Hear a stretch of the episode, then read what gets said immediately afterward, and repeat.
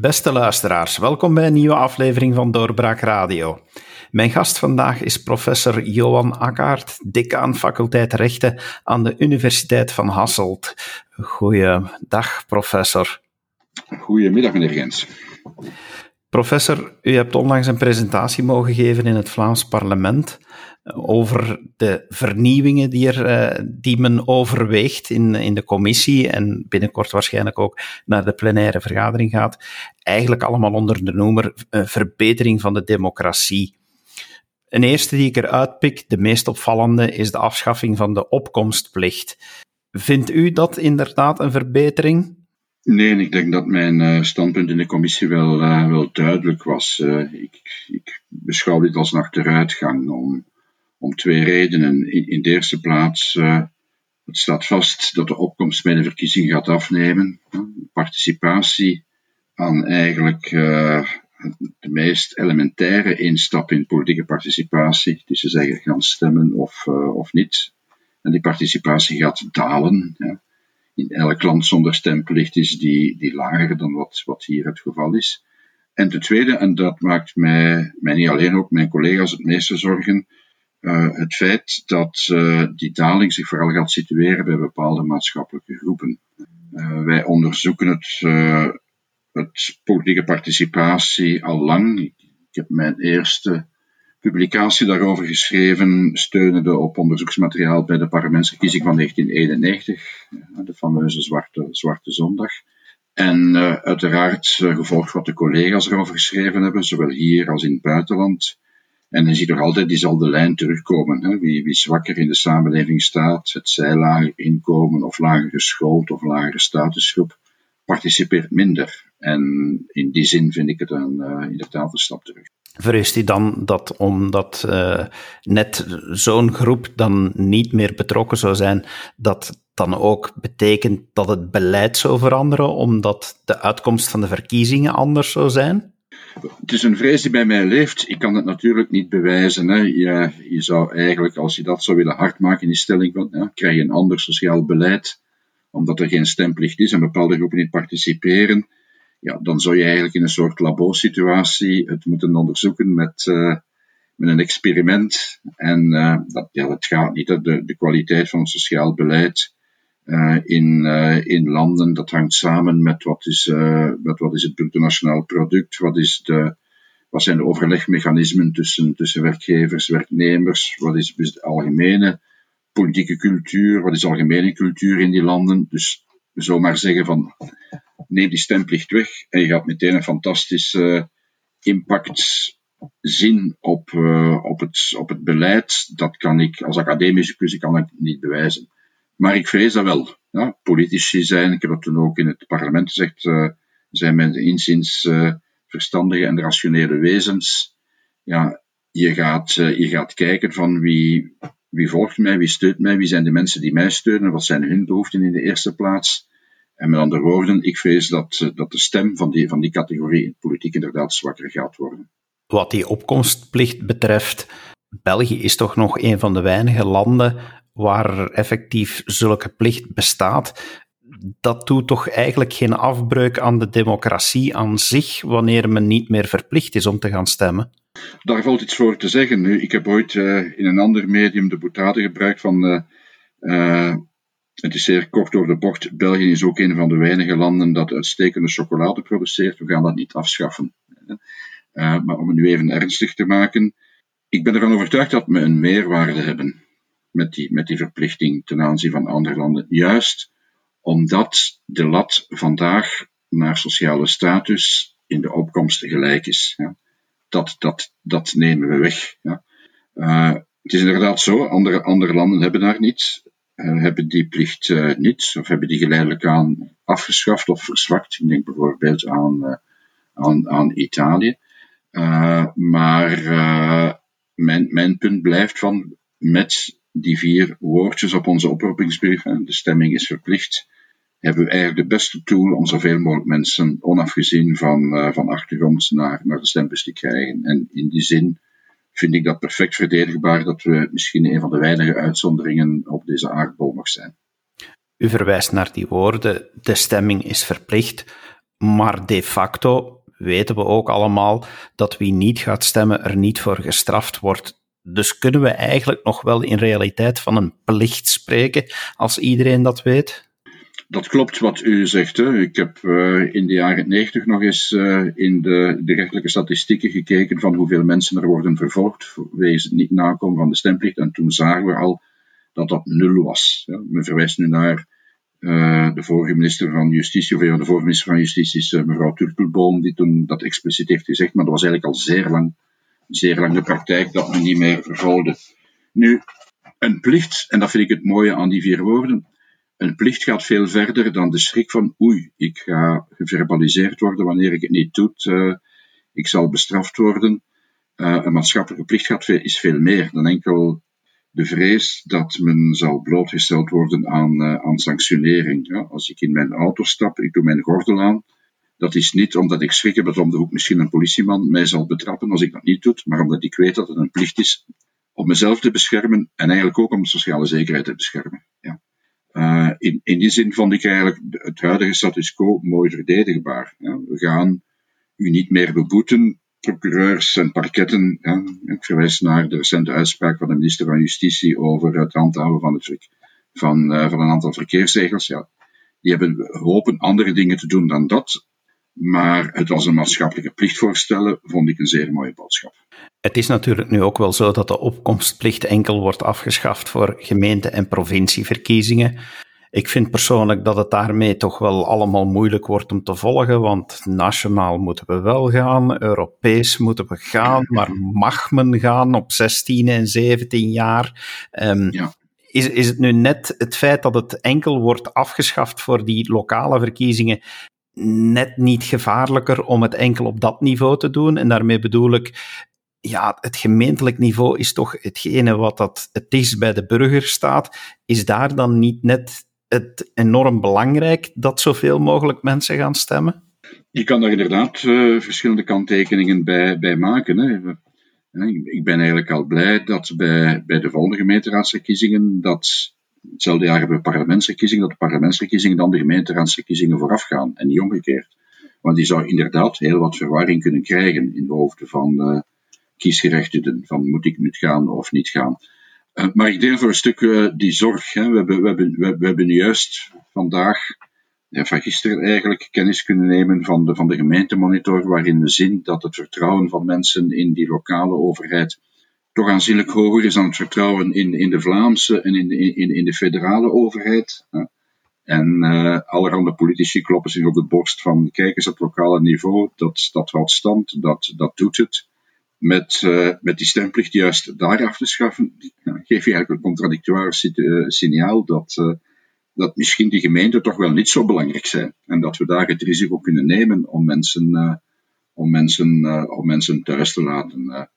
Het is natuurlijk wel zo dat uh, voor, de, voor de federale verkiezingen, ook voor de regionale verkiezingen, uh, de stemplicht gebetoneerd zit in de, in de grondwetten en dat men dat daar niet, daar niet kan wijzigen.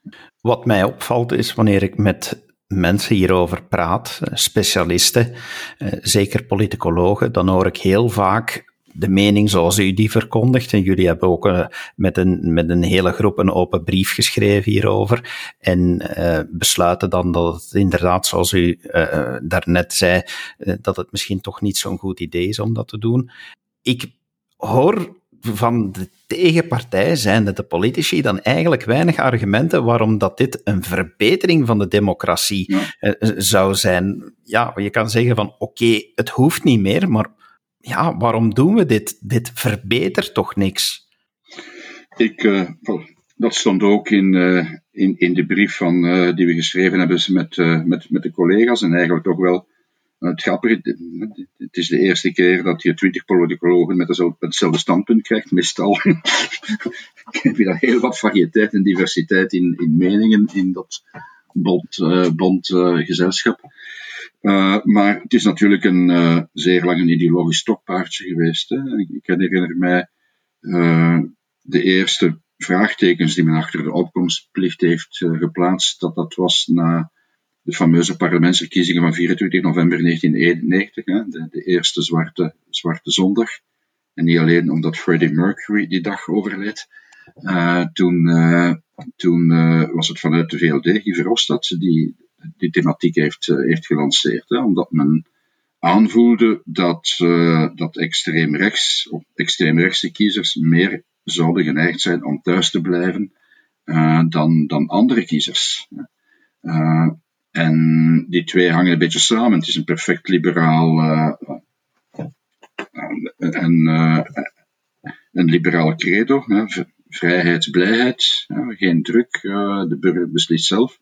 En tegelijkertijd toen toch ook, en ik vermoed dat er vandaag ook wel bij sommigen speelt, dat er toch wel een politieke berekening achter zit. In de zin van misschien gaan we wel onze meest radicale opponenten neutraliseren of toch wel verzwakken in het, in het, in het debat.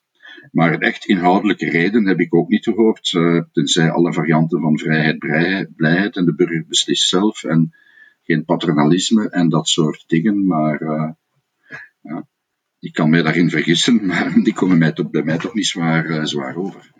Nee, en daarmee krijg je inderdaad de indruk dat er, in, dat er andere redenen zijn. De meest, de meest genoemde is inderdaad verzwakking van de extreme. Maar is daar eigenlijk vergelijkend onderzoek met buurlanden? Want als ik gewoonweg kijk, als observator, als politieke observator naar de resultaten in de omliggende buurlanden, dan in deze tijd van polarisatie kan ik niet zeggen dat in die landen waar geen opkomstplicht is, de extremen het slecht doen. Nee, u heeft, uh, u heeft gelijk. Hè?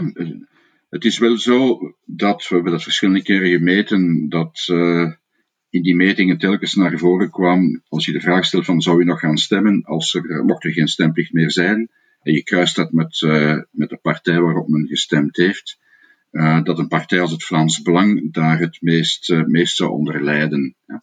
En dat zijn de enige constanten die we zien. Als we dat voor naar andere partijen bekijken, dan, dan zagen we eigenlijk in die twintig jaar heel wat variatie. De ene keer verliezen socialisten daarmee, en dat kwam regelmatig terug zal de liberalen winnen, maar we hebben ook jaren, verkiezingsjaren gehad, dat de liberalen zouden, zouden verliezen. Dus ik waarschuw, uh, ik waarschuw alle politici van let op, denk, denk niet te veel of stem uw beleid of uw tegenover dat thema niet af in functie van gaat mijn partij of de andere dag meest bij of niet. Dan, het punt dat u aanhaalde klopt zeer. Uh, als, we, als we inderdaad naar, naar Frankrijk kijken, naar, naar Duitsland kijken, landen zonder Nederland ook, landen, landen zonder opkomstplicht. Ja, radicale extremistische partijen uh, scoren daar, scoren daar, uh, scoren daar bijzonder goed. Ik dacht, maar ik heb er niet meer nagetrokken voor dit gesprek, maar ik dacht ook dat de opkomst in de Verenigde Staten bij de vorige parlementsverkiezingen ook zeker niet achteruit is gegaan.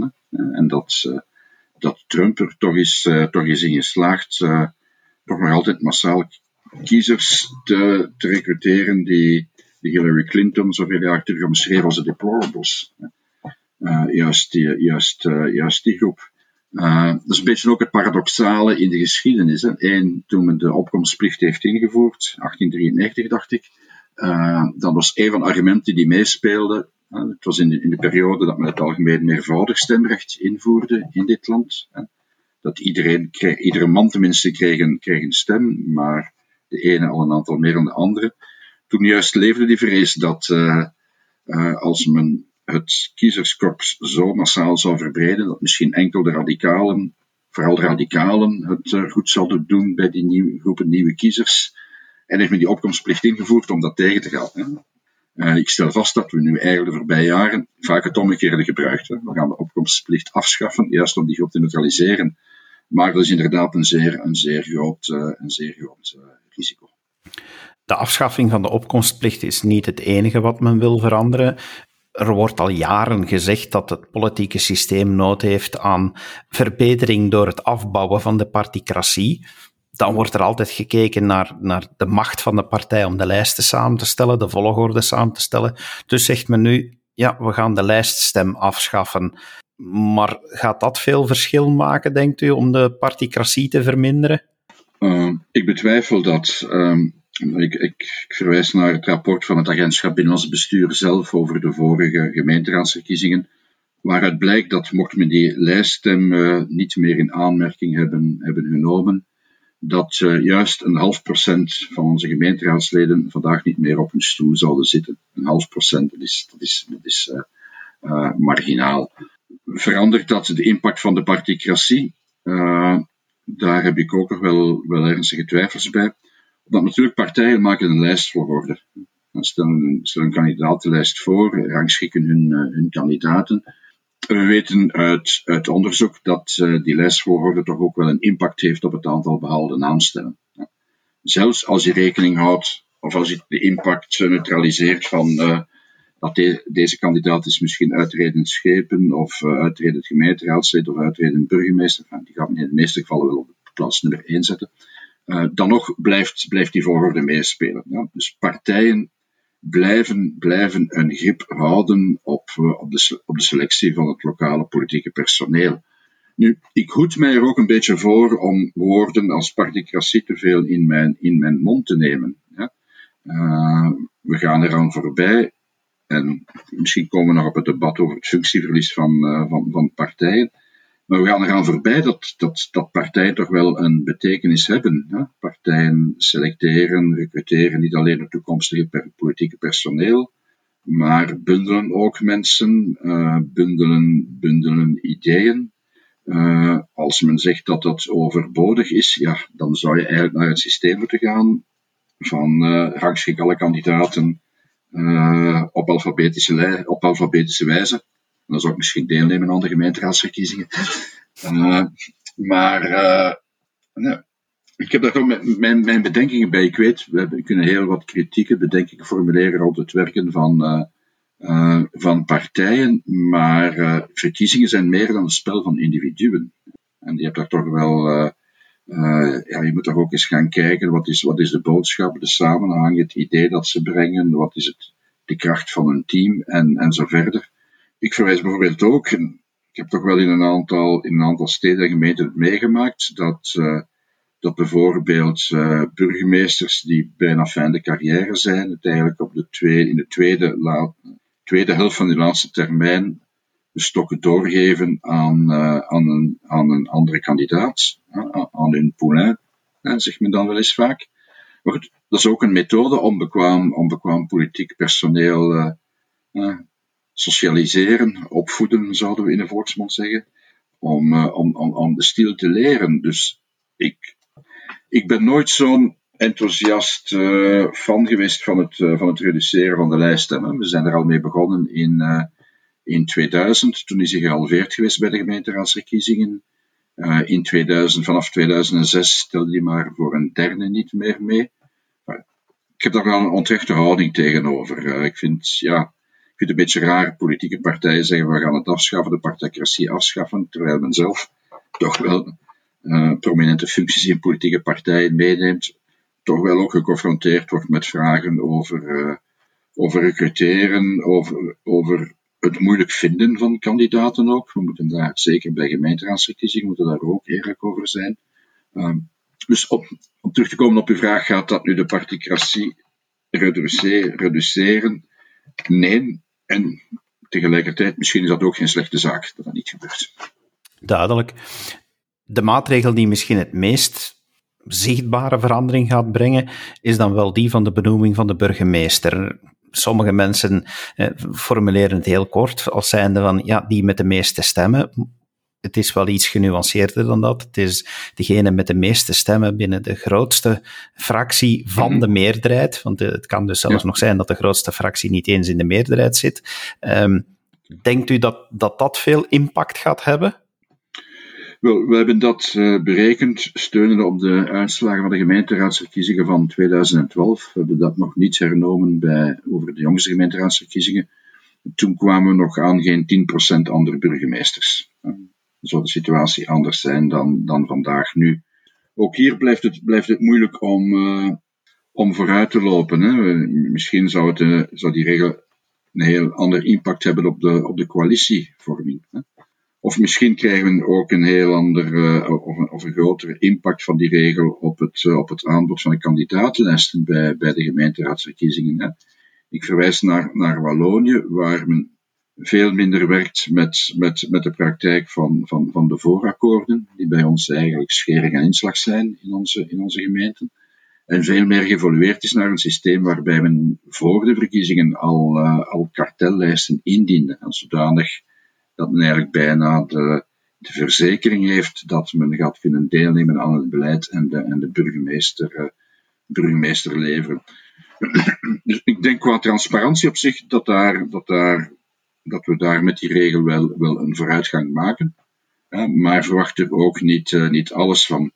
Anders, of, omgekeerd, ja, ik vraag me ook wel af of we niet te ver gaan in het personaliseren van de, van de gemeenteraadsverkiezingen. Dat hangt voor een stukje ook samen met, met het thema van daarnet, de impact van de lijststem uh, en het versterken van, uh, van de impact van de voorkeurstemmen. Ja, gaan we die gemeenteraadsverkiezingen nog veel meer personaliseren. Ik weet, burgemeesters zijn populair, burgemeesters doen het, uh, doen het goed. Maar gaan we de focus niet te veel richten op juist die, die verkiezing van die burgemeester? Uh, en, en hoe zit dat met de rest van de, van die gemeenteraad? Waar toch ook wel een en ander op, uh, op aan te merken, op aan te werken valt. Ik, ik, soms, ik heb mijn, mijn doctoraat ging over, ging over de burgemeesters. Ik heb er uh, 190 geïnterviewd destijds. Dus ik heb heel wat respect voor die mensen ge, gekregen. Uh, en, en, en, en, en behouden, ook als ik zie wat ze, wat ze dagelijks doen. maar moeten we dat ambt nog meer presidentialiseren? gaan, we, gaan we niet te veel die richting uit? het is een beetje raar, hè? Aan de ene kant, we zien in onze gemeente, net zoals het ook in, in Vlaanderen en federaal zien, een grote versplintering in, in onze politieke organen naar, naar partijkleur.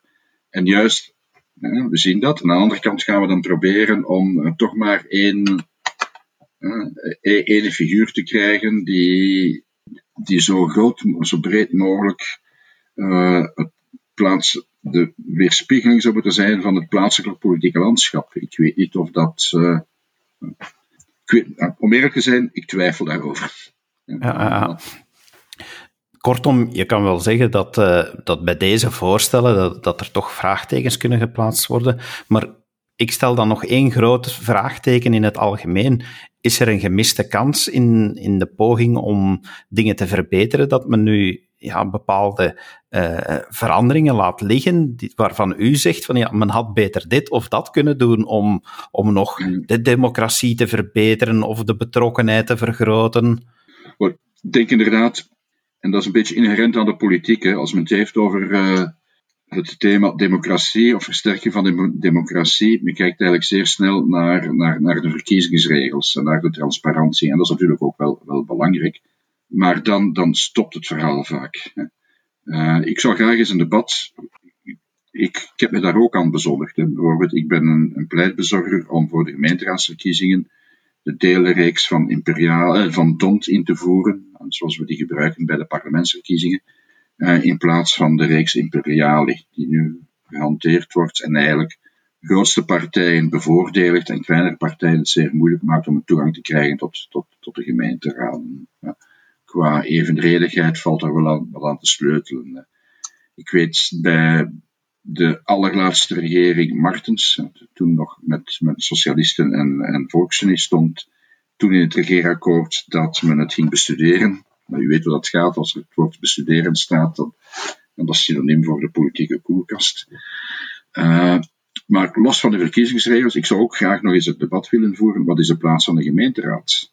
Hoe moet, hoe moet dat werken? Uh, wat is de inhoud van, de, van, de, van een gemeenteraadszitting? Ik uh, volg dat in mijn gemeente een beetje op, een gemeente van ongeveer 20.000 inwoners.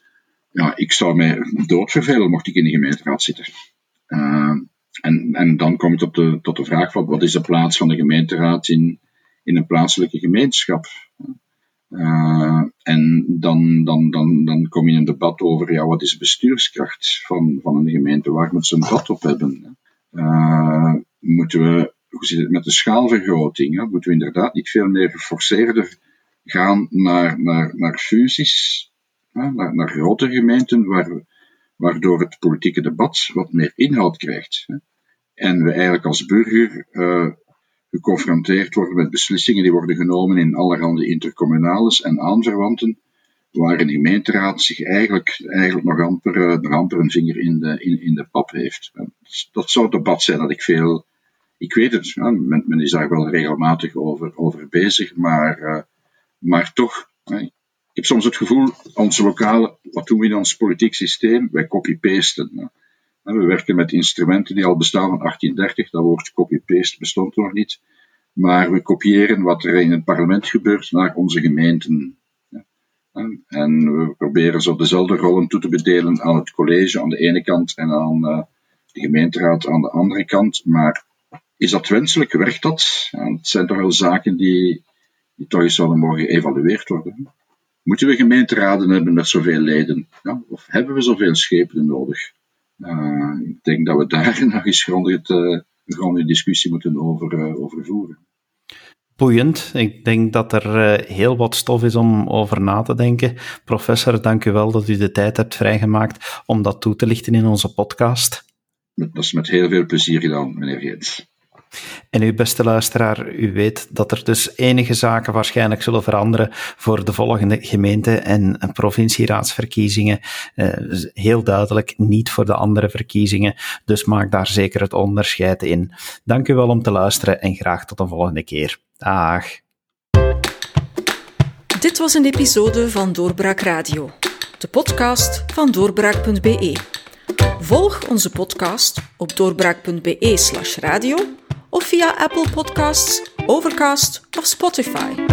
Bezoek ook onze website op doorbraak.be en steun ons door een vriend te worden van Doorbraak.